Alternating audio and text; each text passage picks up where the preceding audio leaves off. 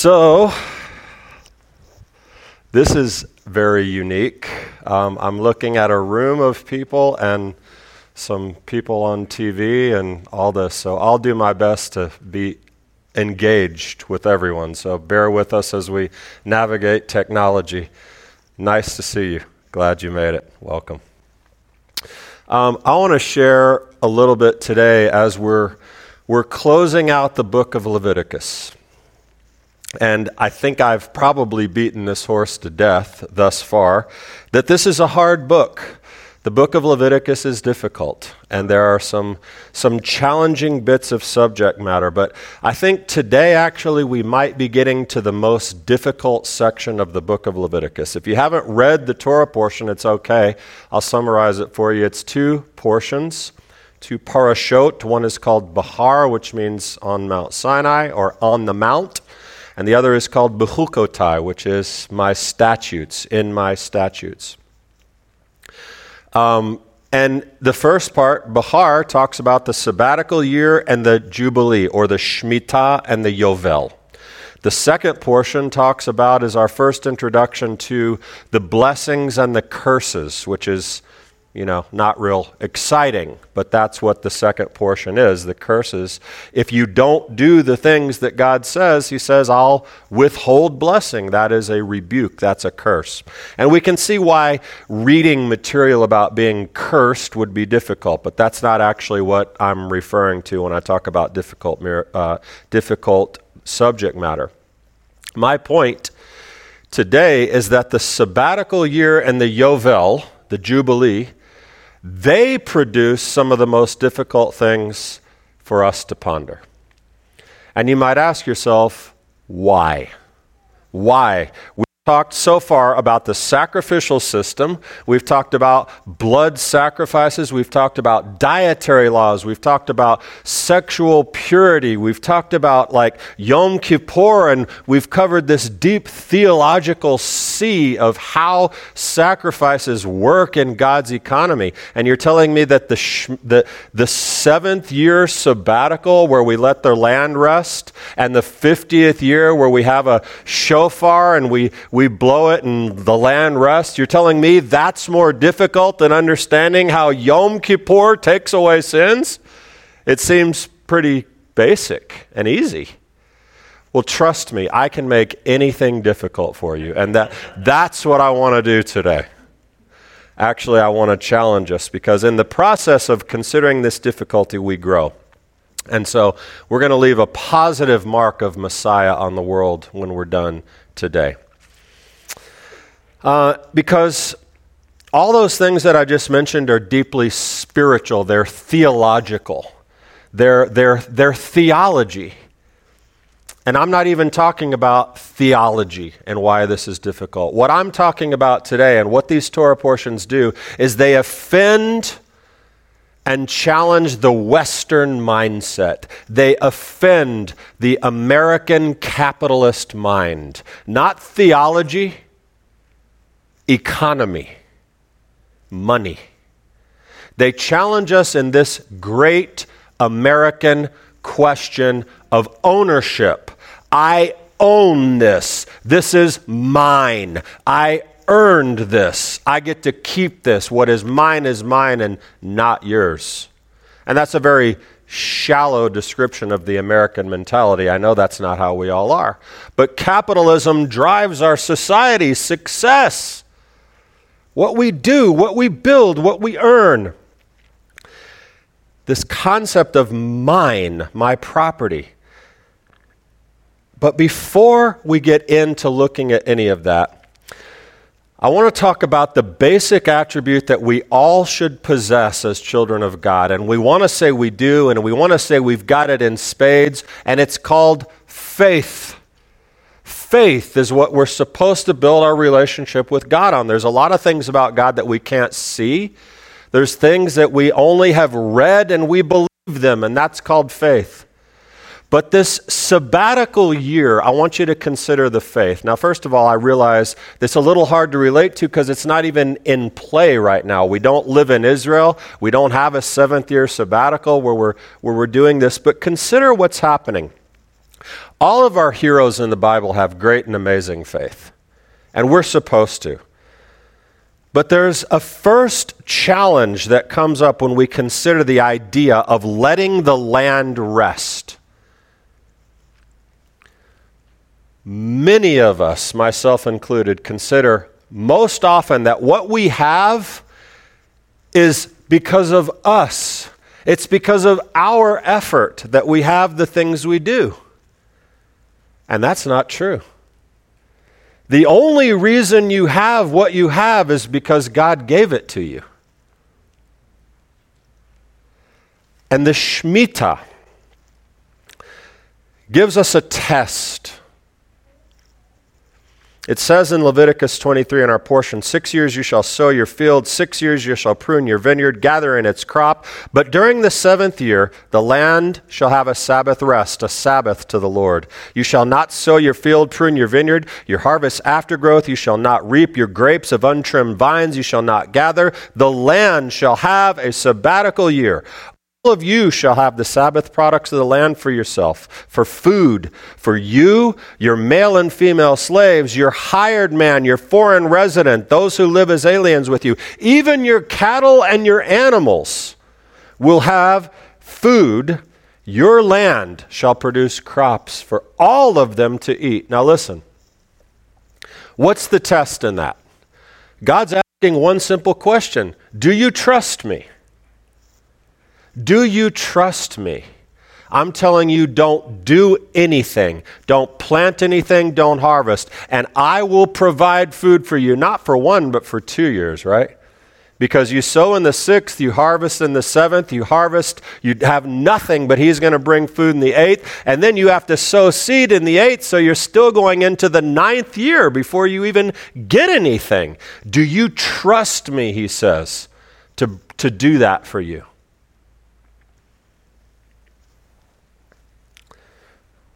Because that's a lot of food. Think about all the people, including cattle and animals. I eat a lot, but I don't eat as much as a cow. And he's telling me he's going to give it all for three years. And God, you don't want me to do anything? You're just going to make it work?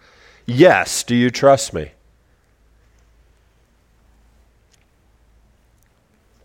It's hard to draw a parallel, but imagine this. Imagine your favorite grocery store, Kroger, Publix, wherever it is. Imagine Kroger sends an email, puts a sign out, and says, Guess what? We're closing the door for two years. But don't worry about it. When you come to the parking lot, there's going to be all the food you need. It'll be there for the next two years. Guys, we just had a toilet paper scarcity. Do you see how that worked? Can you even imagine? Can you even imagine? What would happen if that took place. And in essence, that what's, that's what God's saying. It's an agricultural society. Clearly, they had livestock and different things, but these are, these are, this is how I feed my family. I make bread, and you're telling me to just give it up? Yeah, do you trust me? Man, I don't know. That's kind of hard. Yeshua made a similar point. I think we all it, it probably should come to mind when we think about our daily provision, right? He's not even talking about the Shemitah year, he's talking about every day. He says, Why do you stress out? Why do you stress out about what you're going to eat? God provides for the birds. Why do you, why do you stress about what you're going to wear? The lilies of the field look better than Solomon. God gives you what you need. Don't worry, he says. Don't be anxious. And I love this. He says, Don't worry, then saying, What will we eat? What will we drink? What will we wear for clothing? For the Gentiles eagerly seek all these things. For your heavenly Father knows that you need all these things. Seek first his kingdom and his righteousness, and all these things will be added unto you. I think Jesus just insulted Gentiles. No, he didn't. He's insulting pagans. He's insulting people who do not love and honor and believe in and have faith in the God of Abraham, Isaac, and Jacob. Do we? Yes, we do. So we should live like that. You know the song? Jehovah Jireh, my provider, the God is sufficient. Okay, first of all, Jehovah is not even a real word. We know that, right? But it's still a song. What does it mean? People say Jehovah Jireh, my provider. That's not what it means. It's Hashem Yireh. Hashem Yireh, you know where that comes from? That comes from the Akedah, from the binding of Isaac, the near sacrifice of Isaac. When Abraham saw that God was going to meet his needs, and he called this place Hashem Yireh. Adonai sees. Adonai will see to the lamb. That's what, that's what Jehovah Jireh means. God sees, and he will provide what we need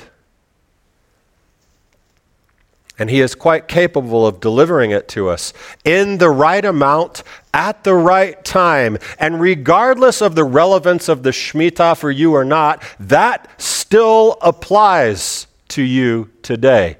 Everything you need, God will give you in its appropriate time. Do you trust Him? That's the question. But there's more to that. There's more than just a test of faith when it comes to the Shemitah, because the truth of the matter is, God knows your faith, whether you have it or not. He'll give you tests along the way. But it's more than that. You see, the Shemitah, imagine if you didn't have to work and could still get the things you need. That's incredible. There's a place that happened once before. Do you know where it was? In the Garden of Eden.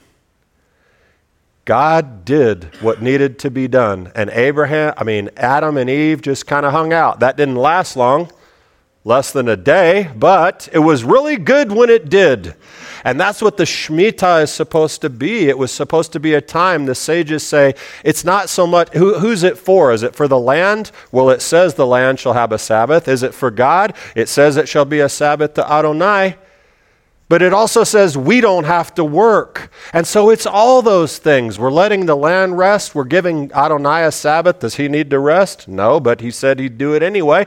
And we're going to not have to work. And the sages say, you know what the real importance of that, the real point is? So that you can stop pursuing worldly affairs. Stop being so doggone busy all the time and spend some time with Hashem.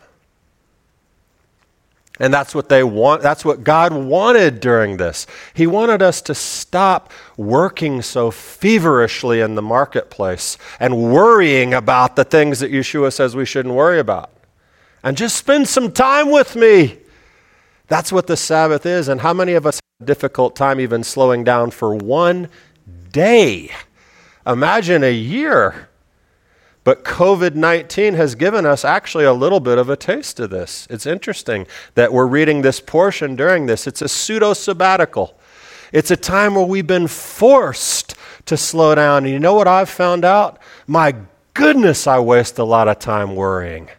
My goodness, I waste a lot of time working and working and thinking about all the things that need to be done when instead God's just sitting there like,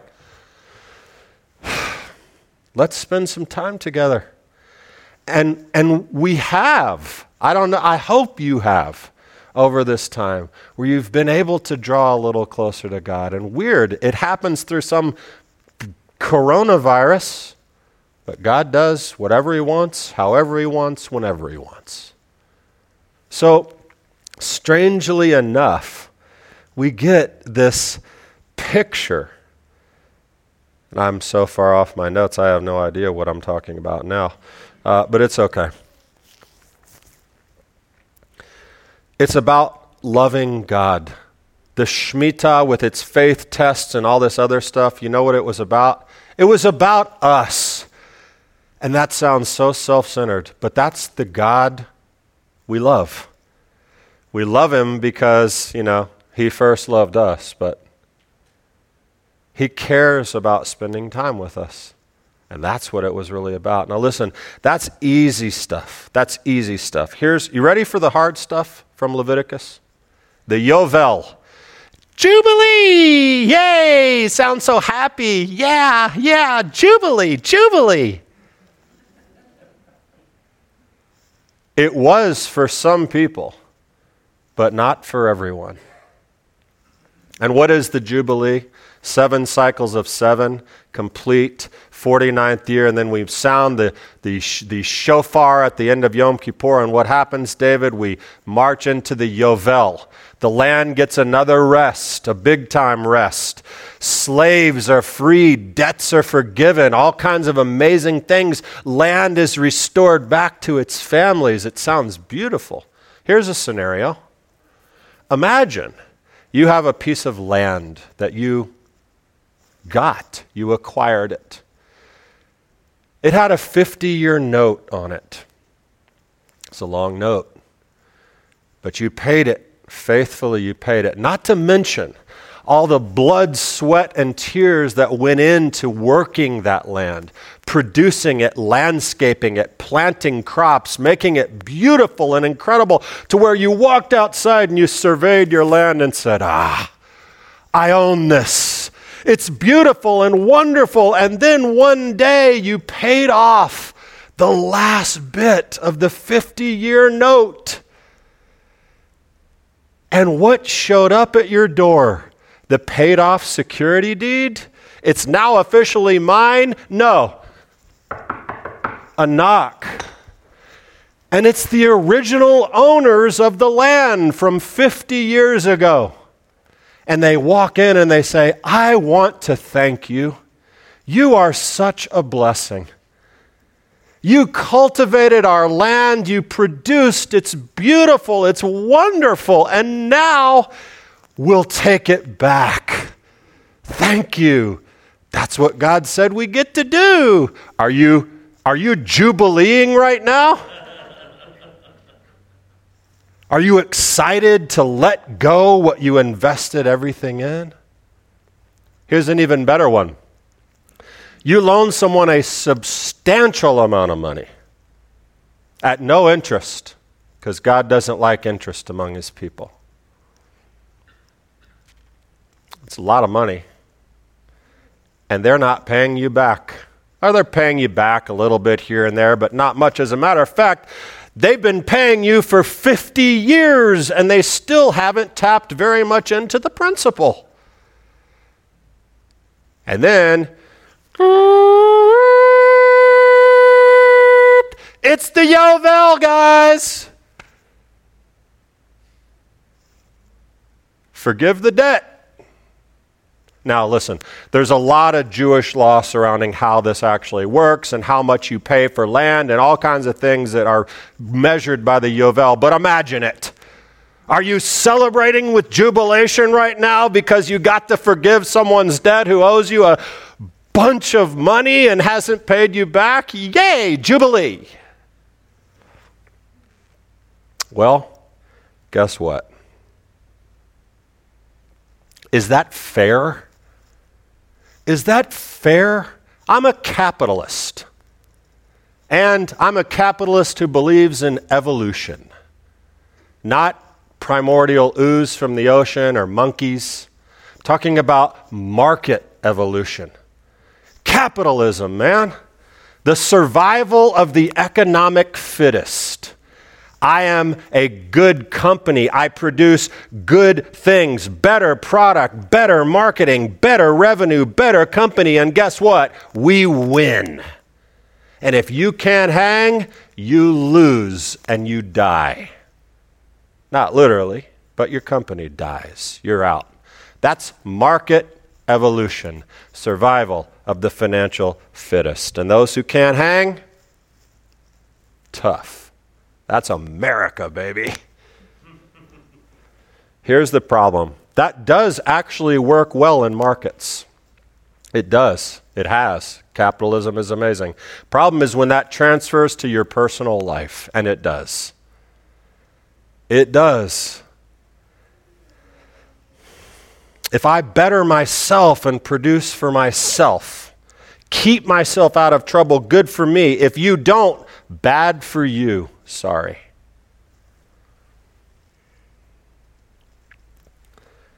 I'm stronger. I will survive and you will not. We keep what's ours. You owe me what's mine. I worked for this. It's mine.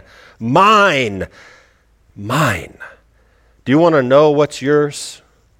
Do you want to know what God says is yours? I can tell you it's written in the Bible. It's in Psalm 24.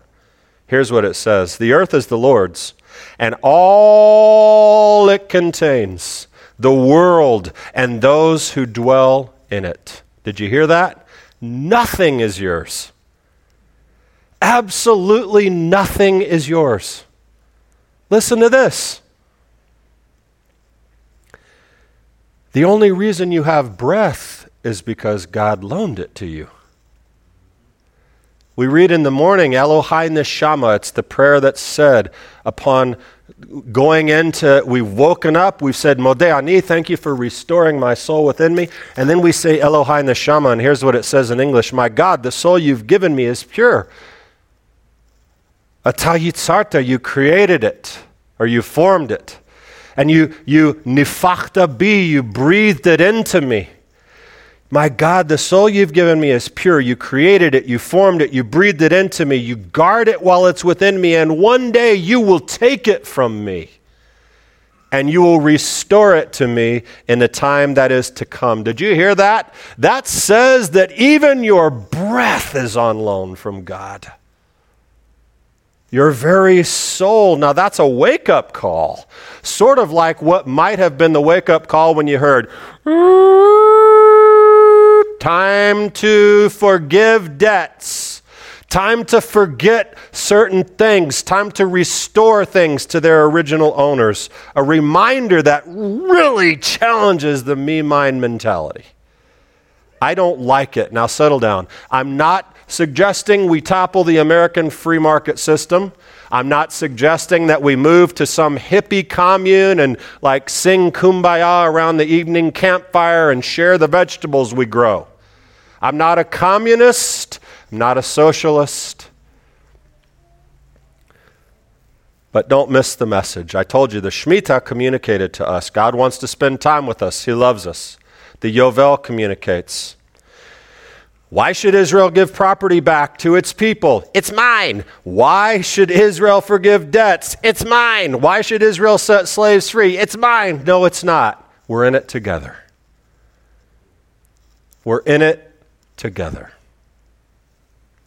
Our portion talks about coming to the aid of one who has lost their property. They've descended so far into this destruction spiral in their personal life that they can't get out. They sell themselves into slavery. They're lost. They need a hand. And this is not always easy to do because here's the other unfortunate American reality so often well, they got themselves into it, get themselves out. I've said it. I probably said it not even that long ago. And I read this portion and I'm like, darn it. I can't think like that. It's true. There are situations where people get themselves into things, and you try and you try and you try to help, and they just, they're just. The, Paul says at one point in Corinthians, release them to the adversary. There are times when people just are not going to get it, but not every time. As a matter of fact, not a lot of the time. But we group everything into, they're not going to listen. I can't help them. I tried to help them once. Behar speaks of this family's responsibility. If someone cannot do it himself, if someone comes to this end where he's sold himself into slavery, he's got nothing left, he's got nothing to give, they're supposed to come to his aid. Now, you want to know something? That's your story. That's my story when it comes to God, how it started. We have no rights or privileges. We have no ability to demand anything from God. We brought nothing to the equation, and we were lost beyond lost. No hope for the future. And what happened? The Redeemer redeemed anyway. And not by money, not by cattle, not by corn, by precious blood. That's what he gave. He gave a lot. And here's the invitation Hashem actually is inviting us when we help to participate in the act of redemption. redemption. Redemption means saving somebody from something. And, and, and we have the power when, when we're able to do that. We participants in bringing the kingdom. When we forgive debts, when we help people escape bad situations, we give them a new start. Guess who you're acting like? The one you're supposed to act like, who is Yeshua, our rabbi, our master. We are supposed to be his disciples. And when we do that stuff, we're like him. Well, they're never going to change. I'm not going to. That doesn't matter. Because you see, if you help someone and they descend right back down into the same path, they'll be there for another seven years once again, or another 50 years. Let God handle that stuff. Just be willing to help and let Him do the rest. That's all this thing talks about. So let me close with these important applications. You're sitting in a building right now. Do you remember how we do you remember how we came to be sitting in this building? If you weren't here then you won't. But this was a church called Grace Christian Fellowship. Pastor Matt Goddard, 50 50 years in ministry. 10 years ago, almost 11 now, amazingly, when we were, had come uh, out of Beth Yeshua and had no place to go, my dad called Matt Goddard and said, Hey, you know, can we meet? At the church? He said, Absolutely, through the doors open. And that's not uncommon for Messianic synagogues to be meeting in churches, right? What is very uncommon is what happened just a few years later, and we all know it if we were here, but if you don't, listen to this. Matt Goddard came to me and said, You know what? We want to be a blessing to the Jewish people. We love you guys. We feel like this should be your building and the 26 acres surrounding it. And I'm like drooling and floundering. Oh, man, thank, wow, thank you, thank you, man. What can I possibly say? He said, Don't say anything because do you know, do you know what the truth of the matter is? This is God's.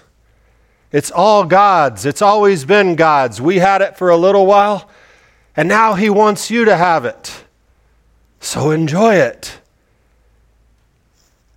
That's Jubilee. And look what we've done. Not we alone, God has done it, but, but, but look what's been done with the, with the helping hand and the new start that, that He gave us. The other thing I remember is last year at Shavuot when we had the all nighter, Steve Kistreff our, our resident Chabad Messianic Jew who attends the synagogue. He gave a talk last, week, uh, last year over the Shavuot study about Torah and homelessness, Torah and helping, helping the destitute. And do you know how Steve knows about the Torah and the destitute? Because he was a crack addict who lived on the streets of New York for eight years, hustling stealing, doing whatever he could do to feed his addictions and alcohol and drugs and every other thing. And so he sat here and he shared a testimony about how important it is to help people. It changed my life forever. But here's one of the most meaningful things Steve, still as an addict, was walking down the street in Hell's Kitchen or somewhere and an African American man and his family, wife, and two kids came walking by. And, and the guy looked at Steve and he stopped him and he said, You don't remember me, do you? And Steve said, No, I'm, I'm sorry, I don't. He said, You saved my life. Because the night I was going to kill myself, you talked me off the ledge just another addict to addict. Steve, I remember him saying, I worked for this, this homeless addiction place because they'd give me money and I could buy more crack with it. But he said, This guy, that night, I remember he was going to kill himself, and we talked. And he said, Yeah, Steve, you saved my life. This is my wife and my two children beautiful daughters. He's something like he, he went to school, he became an engineer. Because Steve, crack addict, speaking to another crack addict, lent a hand. It makes me want to cry. It's so incredibly beautiful. And stories like that are some of the things that we learn about when we read the end of Leviticus. book about blood, guts, livers, kidneys. No, it's not. It's about how God wants to be close to you, and He wants you to want to be close to Him. And when Yeshua says, forget about all that other junk, don't worry about your food, your clothes, your money, don't worry about that. He says, what? Seek first the kingdom. Steve and Mac demonstrate the kingdom in those stories. And I know for certain that everyone in this room has demonstrated the kingdom to someone else. But this message, this talk, this Leviticus, this portion, it's just a reminder. You know, I see people on the street with signs saying, Help us, and I see them saying, God bless us. And I have thought so many times, I'm embarrassed to say it, but I'll say anything up here these days. I've been at it long enough. They say, God bless you. And I say, Ah, cheater. That's a guilt trip. You don't you probably doesn't even believe in God. He just knows he'll get get soft-hearted to give money. After Steve's talk, I made a commitment to put money in my glove box $1 bills, 20 $1 bills, and just keep them around. That's not a lot of money. It's really not. But it's something. And guess what? I forgot about it about two weeks later and haven't done it since until I just read this Torah portion. And so application. Every message needs an application, right? I think I might up it from $1 to something that actually matters and put that in my glove box. And I'm not telling you it needs to be all money, but do something for somebody. Even if you say they're just going to go buy booze with it, they're just going to go buy more drugs, you don't know that. And it's the truth. And I understand there are families in here who are currently dealing with addiction in children and have been through addiction and all kinds of stuff. I'm not minimizing that, and I'm not telling you something's wrong because you're having to show, demonstrate really tough love to addicts. That's not really what I'm talking about here, but I'm sensitive to it. I'm talking about just helping somebody, doing those types of simple, seek first the kingdom things. And then what's the promise? Because it's all about us always. It really is. God loves us, and He really does do everything for us all the time. But the end of it is seek first the kingdom, and all that will be added unto you. So, that's why Leviticus and its closeout is kind of difficult because it reminds us nothing is ours. And we are disciples of Yeshua, children of the Most High God, who are to seek first the kingdom. Let's do that, can we? In ways that we might not even understand how it could help someone. At the end of the Torah portion, we say, Chazak, Chazak, Venit Chazek. We said it in Shacharit this morning. We actually yelled it. And we do because Chazak, Chazak, Venit chazak means be strong, be strong, and may we be strengthened. And so I say that to you all as we conclude Leviticus. Chazak, Chazak, Venit chazak. May we all be strengthened to continue to walk in our calling as disciples of Yeshua HaMashiach. Amen. Shabbat Shalom. We're building the kingdom and thankful that you're a part of that mission. If this teaching inspired you, please consider a financial gift to support the work of Shalom Macon. Visit MaconMessianic.com and click Give Online. May the Lord bless and keep you.